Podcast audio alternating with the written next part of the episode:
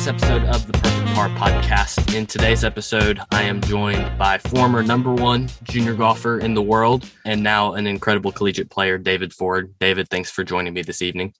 Yeah, thank you for having me. It's good to be back.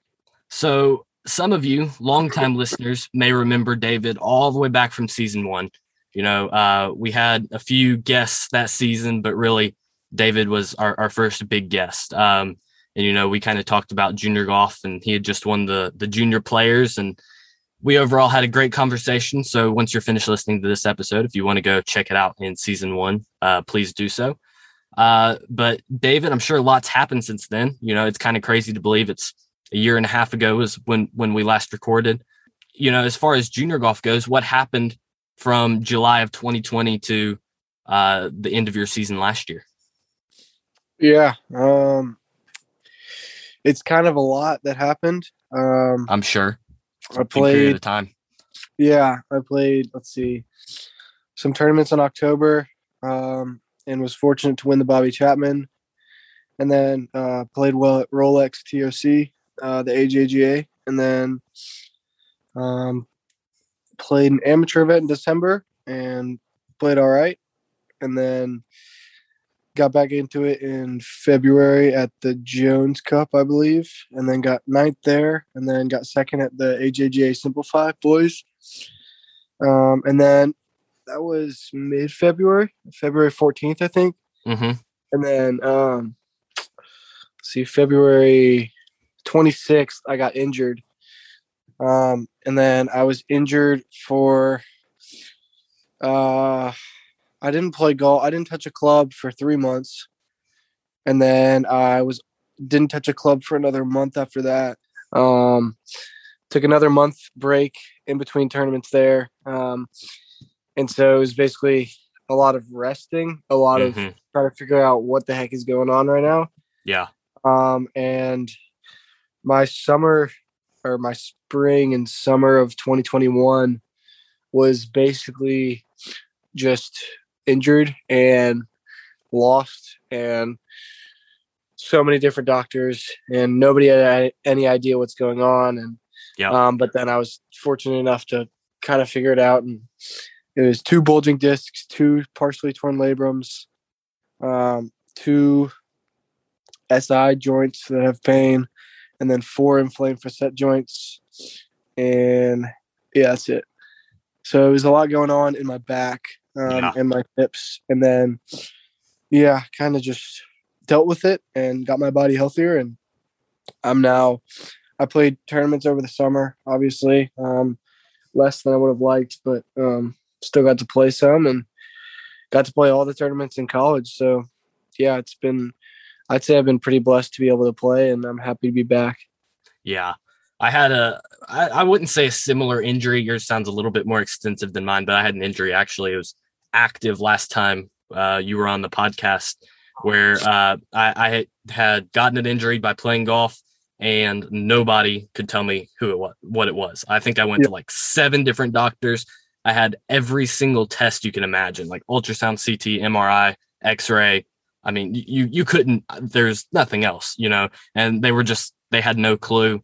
Uh, and I ended up actually the the problem got resolved uh, with both a uh, a physical trainer and a, a chiropractor intervening, uh, and it ended up just being a, a, muscular issue with my psoas. Yeah. But I- injuries, you know, they they suck, and especially for you with that timing. Uh, but they also, I for me, mine was also a really as much as it was a terrible thing, it was a good thing to happen because it allows you to step back and kind of take perspective of what's really going on. Was, was your experience similar to that?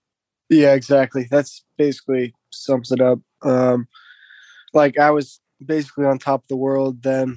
Um, like I was number one junior golfer in the country. Um, my my amateur ranking was as high as it had ever been. Um, I basically had everything that you could ever want in the golf world. Um, and then I got injured and it was like like okay, I'll probably be out three weeks max. Like that'd be crazy if I was out a month. Like oh right. oh my god. Yep. And then here we are, eleven months later, and I was. I mean, I'm still I still have two partially torn labrums in my hips, but I was sitting there at US Junior and I was like, I was joking about missing US Junior two months into my injury. And here I am at, at US Junior in July 2021, five months after I was injured. I'm like, am I going to play? It's, it was, yeah, it's crazy how, how everything could change. Um, but it was an experience that I'd never had anything close to it. Um, and you don't really know how much you can go through um, until you're actually in it. Um, yeah. And that's kind of what I felt with that injury. Yeah. And, and, that, that, those injuries, you know, they really, they've got to teach a, a level of not only perseverance, but uh, just kind of, you know, gratitude and thankfulness for, for golf. You know, when I know for me, even to this day, you know, going back in, especially when I'm playing bad, just to think, to think about where I was in the injury, where at that point, you know, you didn't for me, I didn't know if I was going to be able to play golf again. You know, it really it it resets your mind. Yeah, I agree. Yeah, I I mean, I was definitely there. Like, am I going to play golf again? And it's kind of hard to to take in when I've had a lot of success and I'm back there like like how is this possible? Um, but yeah, it definitely made me very thankful for everything that wasn't golf because I was basically only thankful for anything that was golf. Yep. Yeah. Uh, it's something I think almost all golfers get into is, you know, yeah. just focusing solely on golf and putting putting their life around it, which is a good thing, especially if you enjoy golf, you know, but it's also it can be a really detrimental thing, especially when the mental game comes into play, you know, with your emotions based on how you play that day or whatever golf has comes with that day. Because golf is such a um a game that can change from day to day. Yeah, exactly. Yeah, you can't put your your life into a golf score. Yep. So moving away from the injury stuff, which I'm glad to hear you've kind of resolved it. Uh, yeah. For the most part, and uh, I hope you continue to it continues to heal well. Uh, yeah. But playing, you know, playing at the highest level of junior golf, which is what you've done for you did for the last two, three, probably your entire junior career. You know, you played some really high level junior events. What are some common characteristics you find at those really high junior events, you know, compared to who you see at, you know, kind of your normal junior events? You know, you're not your super elite events. Um, I think the biggest thing in in all golfers that that are top 30 in the world, um, all juniors that are top 30 in the world, is self belief. And um, there's a kid at my course named Dalton Burts, and I think he'd be okay with me using his name and using him as an example, um, um, because it's a it's a good thing what I'm going to talk about. But he uh, he we take from the same coach, and he was always really really good physically, really athletic, good build, um, hit it a long ways for his age, um, but he never he never really put the scores together and had any success. Mm-hmm. Um, and then he we his coach and him started working on his confidence, um, and that's basically all they worked on is did things to build confidence um, and build self belief and positive self talk. And he won an AJGA this summer, um, and then got top ten at the Elite Invitational. And I don't know what he's ranked, but he's a top 50 junior in the world in my opinion and um, for him to improve that quickly it's like it, it kind of happened with me too it was like how people ask me how did you improve so quickly how did you go from 120th in the world on in was it march 2019 to 12 in march 2020 and it was like simply self-belief like i kept doing the things that i was doing putting in the work that I wanted to and that I needed to. Um, and then I just started believing more. Um, and it was, I knew my game better and I believed in my game. Um, you can't, you can't put in the work for drills and not believe it.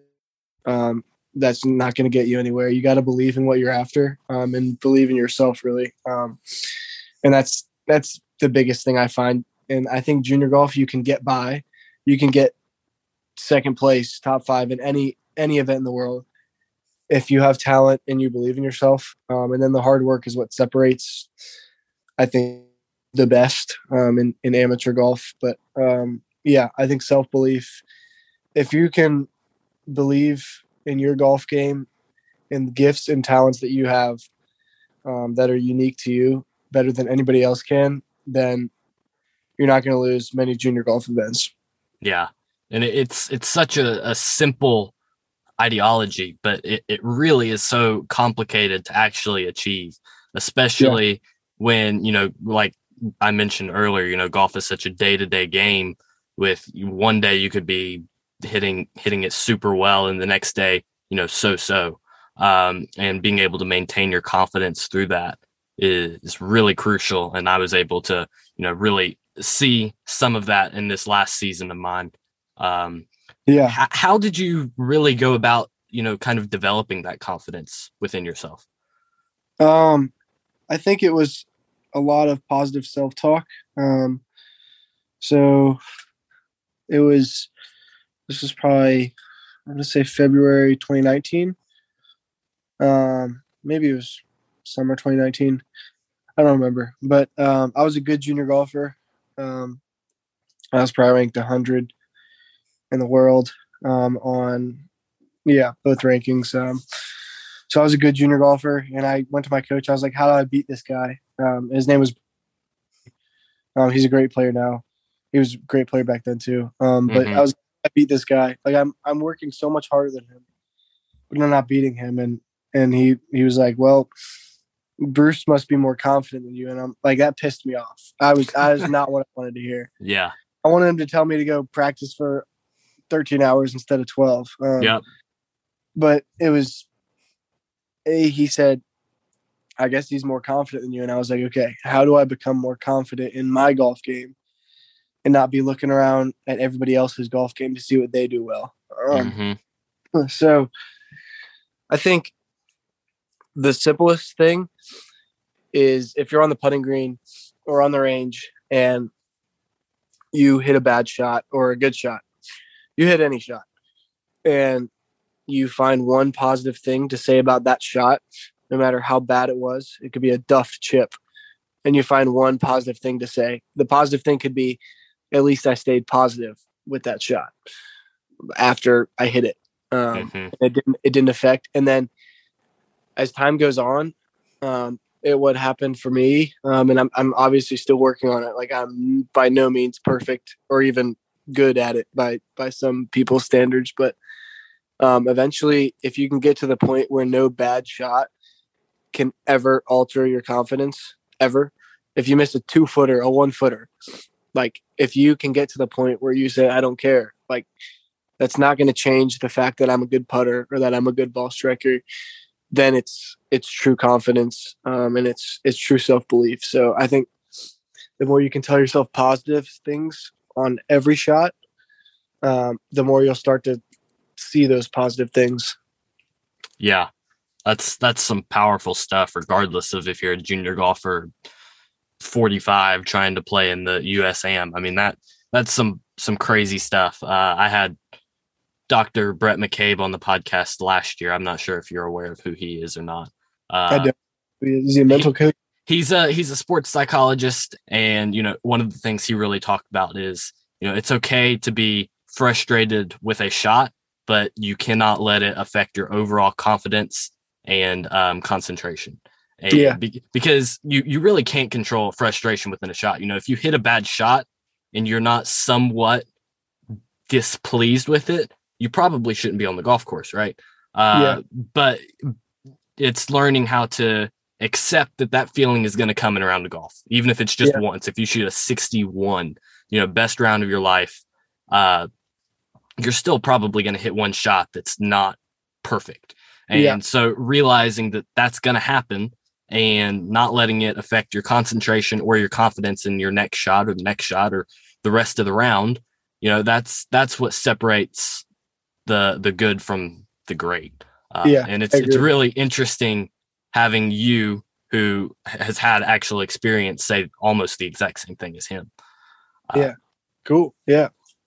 So you didn't get to play as much as I'm sure you would have wanted in junior golf in 2021, but out of the events you did play, what was your favorite event? Ooh, favorite event. Definitely Western Am 2021. It was the end of July. Um, and it was amazing. Like I was so incredibly blessed to be able to play in that event and then to be able to play well. Um, and I didn't I didn't have any practice going in. I came straight off US Junior, um, and I played I played very well, and I didn't I didn't excuse me I didn't feel like I necessarily deserved um, to play well because I hadn't been able to practice in five months. Um, mm-hmm.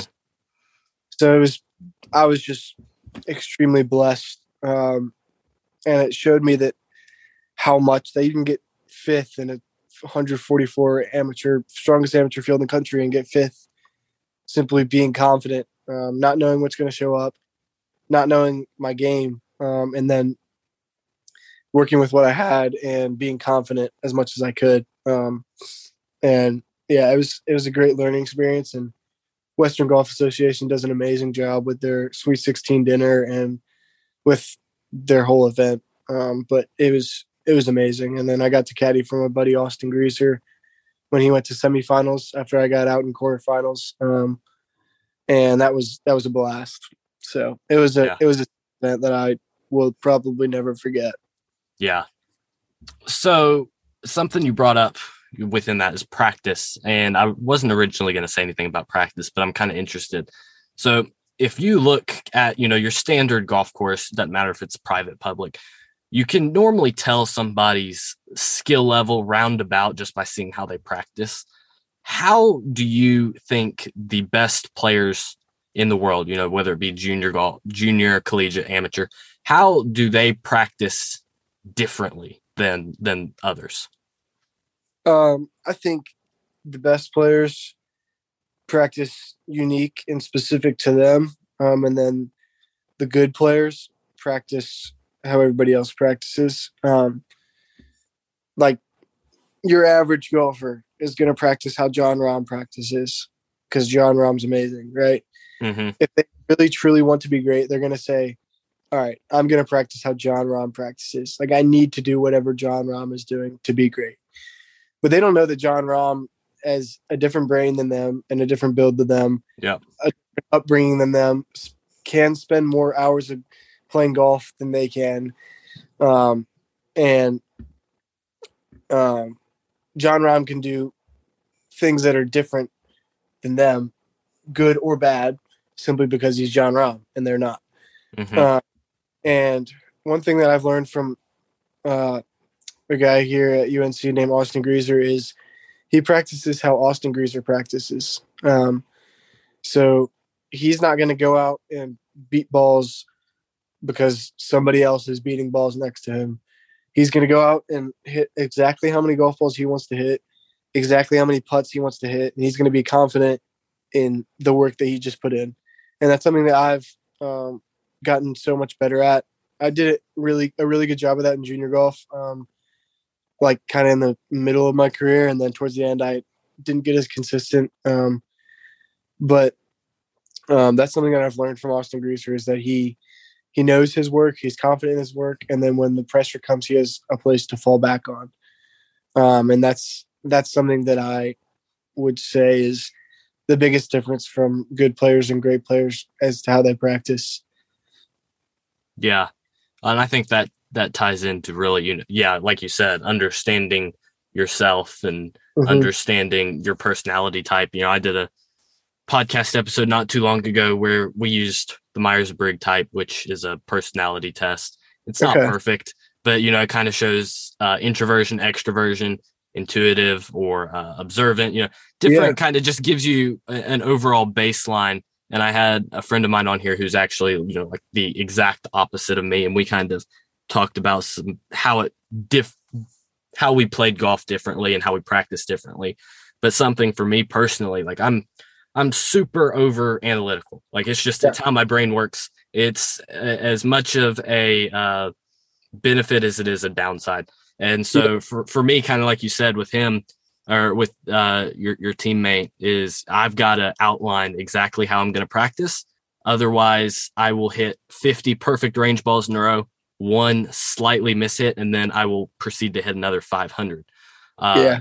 to fix that one. So it's just kind of how my brain works. But other people, uh, you know, may not think of, about that at all and be almost, you know, the opposite end where they need to, you know, hit as many as, as they can because as many as they can is is less, you know, Yeah. what you think, less than what you think. Um, Mhm. so yeah, that's that's really smart. That's sick. Yeah, I think knowing yourself is is definitely a huge a huge part of success. Yeah. So looking back over your junior career, which um it was, you know, absolutely incredible. It's something, you know, people want to, model after. Uh, you know, I just they do because it was it was you you had a lot of achievements within it. Um, what is one piece of advice you'd give to junior golfers? You know, now that you're removed from the situation, you're out of it, you're playing college golf. What what would be not necessarily one piece of advice, you know, kind of your best advice for people, you know, currently in it, you know, freshman, sophomore, junior, whatever. The biggest thing is if you want to have a great career, then don't look at my career and see it as a goal or or a place to reach um a, a thing to reach for. Don't look at my wins. Uh, i won i don't know i won a lot in 2020 um and i played great golf in 2021 um but i never I, I never wanted to win for anybody else and i never wanted to win an event because somebody else had won it before me um so if you if somebody goes out say caleb surratt dude is insane right dude is Mhm. just you don't know who caleb surratt is he's amazing Yes. um, really good golfer, really good dude, um, really good friend. And he, I don't know, he's won five times this year. He won the Terracotta, the Bobby Chapman, got second at Junior Jones, won Junior PGA, won Western Junior. It's just, it's amazing. hmm But if Caleb Surratt were to go to Rolex, I can't remember what place he got there, but if he were to go to Rolex in 2020 and be like, if I win, if I if I get second here, then I'm have more points than David ever did in 2020, and that's a limit that he set for himself um, because something I did. So if you if someone goes out and wins the first five invitationals of the year, and then somebody goes out and is like, okay, I could pass David if I win one more, and then they win one more, and then they're like, what do I do now? So it's like every every goal that you set, excuse me, every goal that you set that's based off something somebody else did, or you're looking around like, I want to beat him. Every goal that you set that's like that, what when you actually achieve that, then it's like, where do I go now? Like you said, or if you if you do, then you set a limit for what's past that. And I know I kind of went deep into that, but that's just kind of how I feel. Um, is like when I was after I won junior players, I said I they asked me, "Are you focused on amateur events?" And I was like, "I want to focus on setting records in junior golf rather than setting limits somewhere else." Um, and like it was something that God gave to me to say those words. Um, but it was it's something that I think back onto a lot, and I think there's a lot of truth to it. Is there's no reason to set limits from what somebody else did um, and that's something that I that's kind of a piece of advice that I wish I would have had in 2021. Moving away, you know, from your junior career more to your uh before we get to your collegiate career. Um, I have a lot of people who are um, you know, following this podcast regularly listen who have asked about AJGA because while it is overall, you know, kind of the PGA tour of of junior golf, it's also quite complicated. Um, Yeah. with their, you know, player status and what comes along with that. Um, so first off, how did you really start with AJGA? You know, how did you get into it? What was your first event? Um, you can so I played my first event when I was 15 and a half. Um, yeah, exactly 15 and a half. Um, and then you can play your you're allowed to play your first one when you're 12, I think. Okay. Uh, I played a junior all star when I was 15 and a half. And from the age of 15 and below, you can play junior all stars. So I played a junior all star in Georgia. Um, and got like 25th. I had the Shanks that week, but I got like 25th, and um, that's kind of how I got started. And then um, played a few more junior all stars that summer, and my brother won two of them, and then I won the next one. Um, and I think good golf kind of just took care of itself, but AJGA was definitely, I mean, the only reason I was successful. Yeah, I think. Yeah, and I think it's a lot something a lot of people you know aspire towards. You know, you have your local tour ish, and then you have like your regional tours, and then you have you know like AJGA, which is you know probably if it's not the only one, it's one of very few tours. You know, not just one off events that are throughout the entire country. Yeah. Um, so, in your own words, you know, because this is can be quite confusing, you, especially when you first look into it. You know, PBE, player based entry, performance based yeah. entry, I think is yeah. what it's called. Yeah. How, how, would you describe it, just in your own words? Ooh, okay. So, based off personal experience, which was not as much as some other people, um, but I so PBE we call them stars I don't know if you still call them stars, but we call them stars, I think. Um, and I had oof, like three stars. No, one star going into my first AJGA. And then I got top half there, so I probably got another star or something. Um, and then I got a star. I got eight stars from two qualifier wins that summer. Um, so I was up to like 17 or something. Or maybe I had yeah, I was up to 17. Um, and I couldn't get into any opens. Um, this was 2018, so I was 15 uh, in the summer, mm-hmm. and then mm-hmm. turned 16 in September. And I couldn't get into any opens. And the only thing I could get into were junior all stars. And then I got into junior all star invitational when I won in AJGA. But for me, I stars were kind of important, I guess. Um, but once I got 15 of them, um, and I played well in a junior all star. Um, if you if you if you have one star for signing up for AJGA, I think you get a star, and you you play in an AJGA and you get top half, you get another star, or you play in a qualifier and you win a qualifier, you get eight stars or something.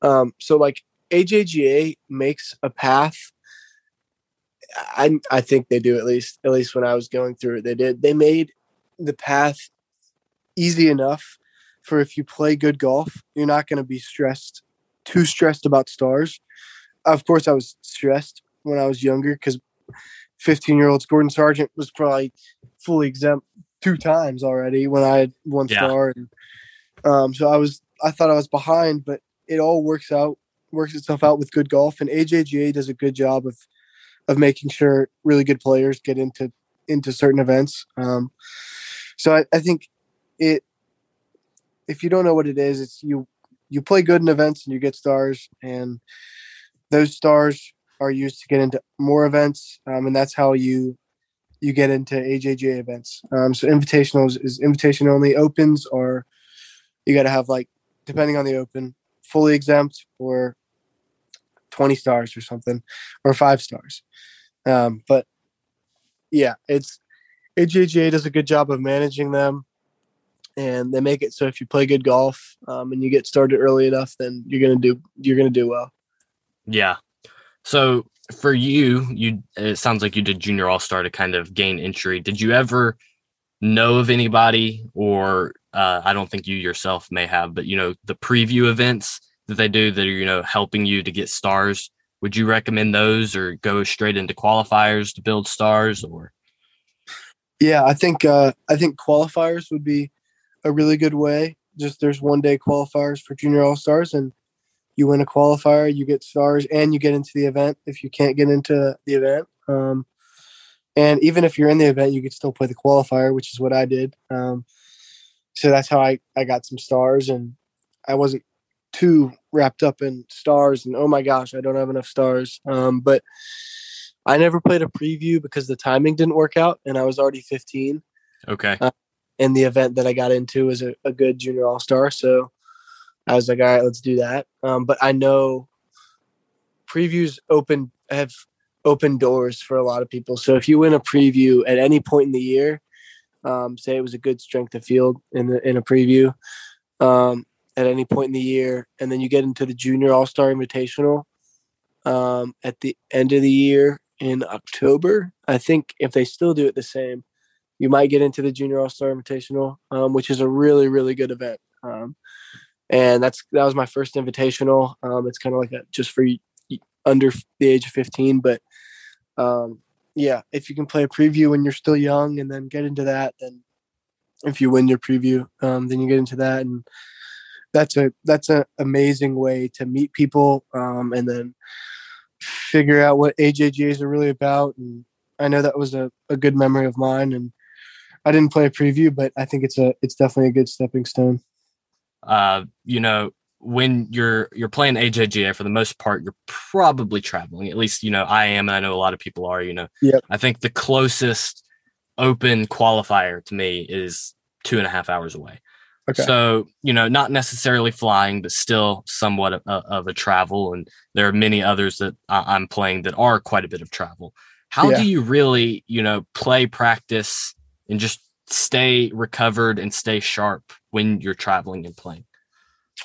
Um, I think one thing I think about is when I do the things, um, when I do the things to prepare for everyday golf um, or or a tournament um, when I'm at home or in Chapel Hill or back at back in Atlanta.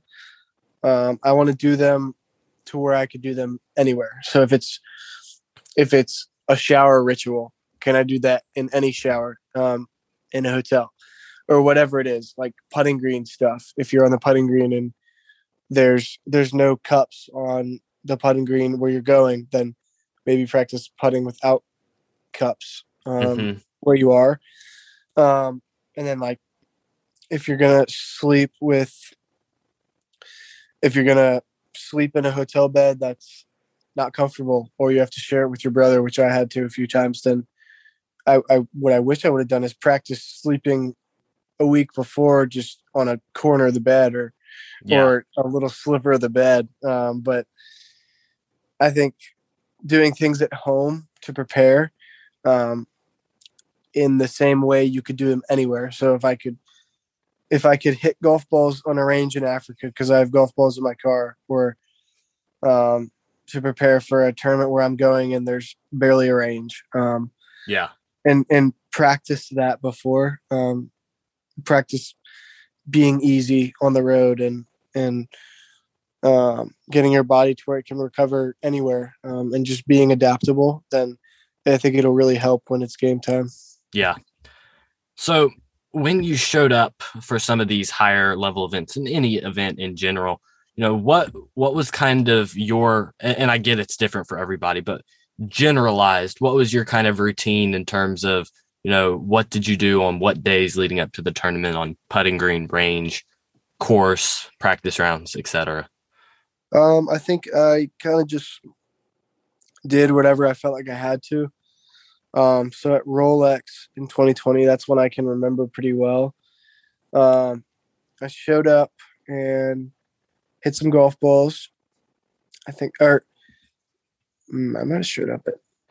Mm, yeah, I showed up and hit some golf balls that morning, uh, the morning of the practice round um, and just did a normal warm up and then played a practice round. And I'm really bad at getting a feel for a golf course, um, which I need to get better at. That's why I've only won at events where I've gone back the second year because um, I know the golf course. Interesting. Um, yeah, so I I usually when I did in junior golf, I basically just used the practice round as a round where I can assess my game and know my game more. Um, not not figure out the course because part of me wants to believe that a golf course is a golf course, but there are some very tough golf courses in college golf. Um, yeah. So, um, part of my practice round is assessing my golf game, and I I know how to do that pretty well by now. So it's not it's not really an issue anymore, or it's not even a thought anymore. and then the the other part is assessing the golf course and um, from there after the practice round it's kind of just whatever whatever happens happens. If it's at rolex my girlfriend was there so i spent a lot of time with her and, and hung out with her and but at at simplify it was i think there was a snowstorm coming in so in 2021 so i kind of just chilled more and maybe ate ate dinner with some friends but it was kind of just a junior golf was a lot of fun um, and it was it's still like that for amateur golf um, but AJGA does a good job of having stuff for you to do um, after your round or before your round, and it was kind of just whatever I felt like my game needed is is what I did and I tried to have fun because that's the reason why I play golf. Yeah, exactly. And I think a lot of times, especially uber competitive athletes, whether it be in golf or anything, really get get lost in that and forget why they do what they do. Mm-hmm. Yeah, exactly. So moving from AJGA, you know, junior golf, we got a good recap of your last year and overall your incredible junior golf career. Got some tips for AJGA. So now collegiate golf, which is kind of the new chapter of golf for you. Um, so you're playing at uh, University of North Carolina. Um, I guess my first question for you is how and why did you decide there? Uh, the coach. Uh, my recruiting process was, uh, I want to say, longer than most people because I got right when the rules changed uh, to where I couldn't talk to coaches anymore. Is mm. is mm-hmm. it. So I kind of had to wait for what felt like a long time, but eventually June fifteenth, twenty nineteen, rolled around, and um, I got a call from Andrew DiBattista, who's the UNC head coach. Um, and it was my last call of the day, I think. And I was on the range and it was dark and I was hitting golf balls. And he called me and I was still hitting golf balls because I was like, I got to practice, you know, like I'm not just going to step aside from mm-hmm. my practice call a coach. Like that's lame. so I kept practicing. Um, and, and it was this amazing call, um, like amazing call, first call ever. And I just remembered that call and my dad was waiting in the parking lot to pick me up, and I was like, "Nah, I gotta, I gotta keep talking." Um, mm-hmm. So we talked for a while, um, but it felt like nothing. It felt like no time at all, and um, it was one of the most memorable calls ever. And then from there, it was kind of just like every time he called me, um, and and and Matt Clark too. He's the assistant here, um, but mainly Deebs, uh, Deebatetto. Every time he called me, it was like I could. I, it was like I, I, couldn't wait to tell him something, or like I wanted to talk to him because um, he was just a great guy to talk to, and we clicked really well, and everything he wanted, I wanted or had, um, and and I was. It just made me really excited, um, and then UNC didn't have the track record of Georgia or Georgia Tech for tour players, um, but I said, "Screw that! I'm going to UNC. I don't really care about tour players. I'll make it myself if I have to. Um, and mm-hmm. kind of, in my opinion, it's kind of a bunch of baloney. You know, like Austin was about to play in the Masters, and he didn't. Uh, he didn't worry about tour players when he was getting recruited, but um, that's besides the point. Sorry, that was kind of mean. Um, but yeah, Andrew DiBattista, he does an amazing job of recruiting guys that I love um, and guys that share competitive passion. Um, and he's kind of where everything stems from from the team. Um, but the guys on the team are amazing, and I'm very thankful with the decision I made and uh, with the guys I have here. It's I've grown a lot this sem- uh, last semester and this semester. Um, but yeah, Andrew DiBattista, I'd say was was the reason. Yeah. So would would you agree in saying that you know pr- people who are looking to play college golf and looking at different colleges, you know, it's just as important to look at the coaches and the team culture as, you know, their facilities or what the the college's record is.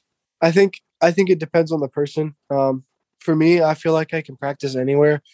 Um, so you give me a, a field with long grass in it, and I can I can get better on that field if I have a, a golf ball. Um, but for other people, they're going to want the best for the best. Um, and UNC has great facilities.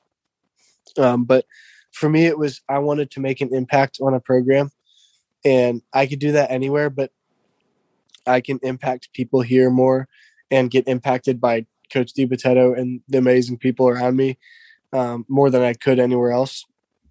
Um, so it's bigger than golf for me to just come here. Um, and but I think it depends if you're someone who wants to play on the PGA Tour and just really, really, really wants to go play on the PGA Tour and have a great experience at college. Um, but you know your stuff and you don't need to do a whole lot of growing, impacting whatever. Um, then somewhere else would be fine. Anywhere would be fine. Um, I think UNC would be great. LSU would be great. Anywhere would be great. Um, but if you're like I, I'd say I know my stuff pretty well, my golf game, my life. Um, but I wanted more than just to win a national championship. I wanted to win a national championship with people who I felt were special. Um, so I didn't pick the number one team in the country when I committed to college. I picked the, the lowest ranked out of all the ones I was looking at. Um, and now we're we're ranked higher than any of the schools I was looking at just because I could see the growth of the people around me, and it's not because of me at all why we're ranked high. Um, it's it's the people around me, and I had faith in those people, and um, I think it depends on the person, but for me, Carolina was the choice because I wanted to grow and impact uh, other people. Yeah, that's that's a that's a really good reason that probably not as many people have a reason like that as, yeah. they should. Uh, so you know you've played your your fall collegiate season. What what are your initial thoughts on you know kind of how college golf is different from junior golf?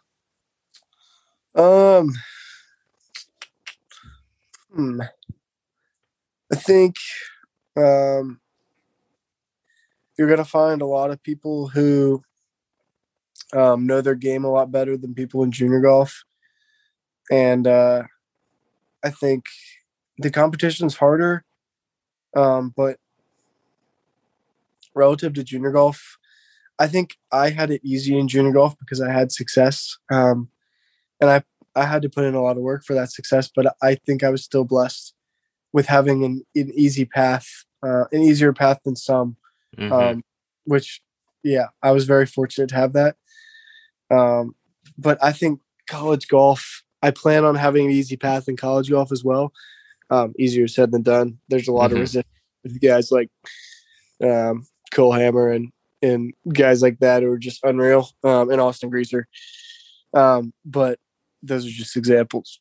Um, but I think overall, college golf is not too much tougher than junior golf um, if you know your stuff. And I found it hasn't been a tough transition. Um, like I played Western Am and played well there, and that was the um, the best field I've ever played. Um, and then I've I played well at Olympia Fields, which was a really good field. Um, and I found that if you know your game and you're confident in your game, um, like Austin Greaser is, he's extremely confident in who he is as a player, and he's playing in the Masters and I see no reason why he can't win the Masters um, just because he knows his game. So it's like anywhere you go in junior golf, college golf, amateur golf, pro golf, if you know your game, then then no mountain is too tall to win. You know. So another you know kind of thing that comes along with college golf that you know is kind of a little bit different from high school and i guess it does depend on on the school you go to but managing your your education with your golf practice and tournaments uh, I know you're only one semester in, so you don't have a, maybe not a full picture yet. But how is balancing, you know, your classes with golf? How how how do you go about doing that? Um, I think knowing as much as you can about your schoolwork and when it's due um, is a huge part of of playing good golf and making sure those two don't get uh, crossed up and make sure you're always on top of it. Um, I think I didn't do a perfect job of that last semester, um, but I had easy classes, so I did a good enough job um, and got a good GPA. And um, I definitely have a lot of, had a lot of learning to do, but I think for me it was learning how to stay on top of stuff um, and doing it when you don't want to do it, schoolwork that is, and sometimes having school come before golf because it is college and it's you can get it's it's easier to get behind um, than it is in high school and you don't want the work to pile up so it's it's definitely learning that learning that uh, school is sometimes more important than anything else and doing it when you don't feel like it is is two things that i've found will never get you in any sort of trouble academically or golf. Yeah i had a Korn Ferry tour player on the podcast last year who uh a a, a pre-med student and he he talked about he would um you know study a in the golf their their golf facility and he would study for an hour and a half hit balls for 30 minutes and study for an hour and a half and do that from 8 p.m to 3 in the morning and then have classes at 8 or 9 uh, yeah so it, I, I think part of it depends on the college you go to and your major but i think overall regardless of what you choose it's got to be at least somewhat of an adjustment yeah, I think yeah, it's my major is easy. Um, it's communications, but yeah, I know people who have harder classes, and I have chosen not to take harder classes because golf is extremely important to me, and I want to I want to keep it that way. So, but I know that dude's schedule must have been crazy with sleep, and I could I could never desire to do that. Yeah, I I, I don't I'm not sure how he did it. Yeah, um. So, what is something, you know, going into something new, there's always probably something that happens that you didn't necessarily expect. Did you have anything in, in college golf that happened or is different that you really didn't anticipate? Um, yeah, I think one thing I didn't anticipate is having to set goals.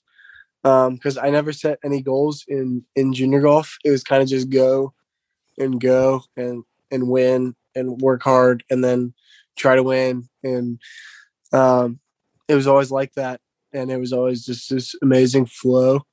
Um, but it got a little bit harder when when I had some resistance to it. Um, and when I was in the final group with, at at Olympia Fields, um, it was a really good college event. I was in the final group there, and I shot 75, five over, and got 10th and it was like i had this opportunity to win the best event the best event of the fall in college golf the strongest field all year probably mm-hmm. uh, and i i didn't have a goal i didn't have a driving force to to win that event I, I, I wanted to win that event, but that wasn't enough. You know, like I, I want to win that event. Okay, that's cool. Like why?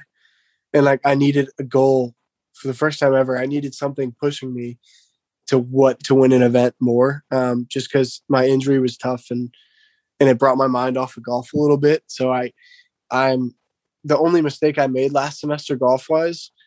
The only two were self belief and not making not giving myself goals. Um, and I'm going to set goals right after this call. Um, and it's something that I didn't expect to have to do. Um, but it's something I'm really looking forward to. And it was great to learn that in the fall.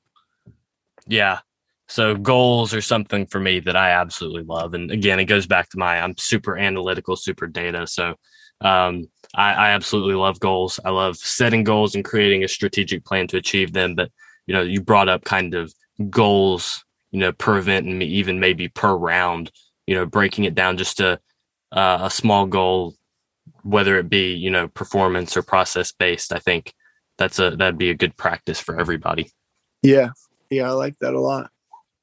So in the courses you play and the course setups you play in college golf are they significantly harder than uh you know your higher level junior events? Yes. Extremely. And they're a lot more difficult. Um but i i played some really tough courses Duke was not hard. Olympia Fields was extremely hard. I got 10th and shot one over for three rounds. Um, I was four under going into. I shot two under in my in each of my first two rounds, so I was four under total, tied for the lead, and I didn't miss a shot. I missed putts, but I did not miss a shot. I missed one fairway um, through 36 holes. Wow. and I I didn't putt great, but I was hitting it amazing, and I was like, how am I four under?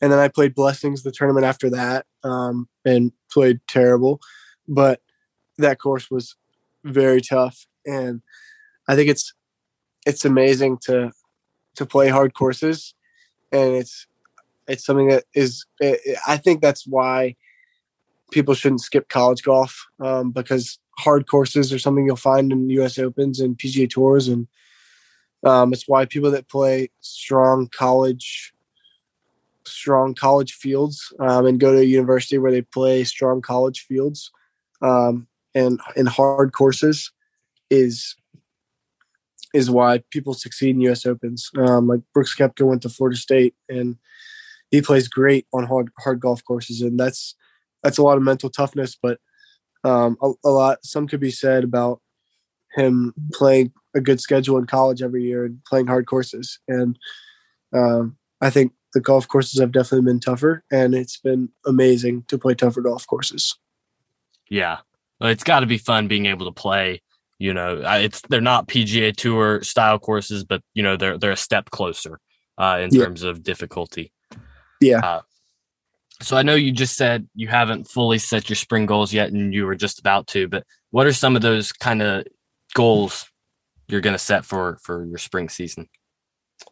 I haven't I haven't thought about it too much. Um, I have this notebook that my girlfriend got me that's amazing, um, and it, it lays out goals for every week and priorities for every week um, and things you want to do for health and fitness or relationships or, or anything. Um, and it has all these categories and it's amazing for week by week, but I haven't actually looked at the prompts for, uh, for like the year goals. Um, um, but I think one thing that's, that I want to do is win four Haskins awards, um, which is the best collegiate player um, in the country every right. year is awarded that, um, and that's something that uh, I'm. I think I'm going to incorporate that. We'll see where my brain goes um, and where my heart goes, but I think uh, the biggest thing I'm going to have is Haskins Award, four times Haskins Award, because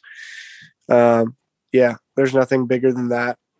There's no bigger driving force than that, um, and that's kind of what I want that would be insane.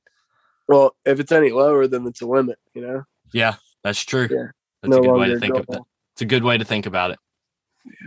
So what I guess my last question really pertaining to college golf is what can high schoolers who have signed to play college golf, committed to play college golf, what can they do in the meantime to kind of prepare themselves? Oof.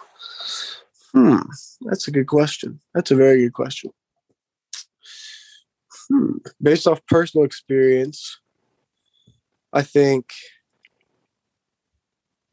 knowing your golf game is is a huge thing because you're going to get to college. I know I've talked about it a lot, but it's it's very true when you get to college and you're on a team with 11 guys, 10 guys, whatever, 12 guys, and um, you are around all these other good players who are in a very similar position than you are to you are or than uh, that you're in, and um, you're looking around like these guys are in the same position I'm in, and um, I want to have a similar career as this guy, or I want to have I want to be more successful than this guy, or I don't want to do what this guy's doing. And it's easy to look around and be like, this guy's had success. I'm gonna I want to I want to do that. Um, I want to have his golf game, and it's easy to degrade yourself if you're on a really good team um, and to look around and be like this guy's short game is amazing and to forget that your short game is amazing too mm-hmm. uh, i think that's an expectation that if you're on a college golf team um, it's something that you i never would have expected myself to look around at at for really four of the best players in the country and start thinking about their games and how it's better than mine. Um, but the players at UNC, these guys that I'm with are so incredibly good that I was, I found myself halfway through the semester looking at their short games and being like, why can't I chip it like that dude? Um, but that's something that you got to know your own game and and you gotta you gotta stick to your stuff more than anybody else's stuff. Yeah. Well, in two and a half, three years, I look to follow that advice. Yeah, Uh, yeah, uh, some of it can be taken, you know, regardless of if you've signed or not. But yeah, yeah. um, even in junior golf, looking around at at an invitational, looking around at the best player in the world, Caleb Surratt, Nick Dunlap, um, and you're like, I want to be like that guy, and yeah, maybe you do, but you can chip it better than Nick Dunlap if you set your mind to it. You know. Yep. Oh, it's it's all about mindset and self confidence. I mean, Yeah. it, it really is. Yeah. So I guess my final question, which I wasn't planning on asking, but the way the conversation goes has gone because I want to be the first question to the first one of the first people to ask it on a Let's- podcast or wherever is uh are you planning to play professional golf? Yes. Okay. College. Yes. Well, I'll definitely be needing some uh inside the ropes passes at that point. Yeah, for sure. I love doing podcasts with you, and it's my second one, so I could sit here and talk all night. And Oh, I could too. I encourage anybody, anybody who's listening, if you have a podcast or want to start a podcast, hit me up. If if you want to hear from me, you might be like, "This dude's an idiot." Like this dude's literally talking in Spanish. I I highly doubt that, but But if you want to, if anybody or Carter, if you ever want to talk, then hit me up because I love talking about golf um, or life, and the questions you ask are amazing. So I really appreciate you having me on again. Well, well thank you and, and thank you for joining me. Thank you for you know sharing your experiences and uh, wonderful expertise. Uh, good. Where? Well, first off, where can people find you on social media? Uh, David Ford Golf on Instagram. I think that's about it. Awesome. Go check him out and um, good luck in your spring season.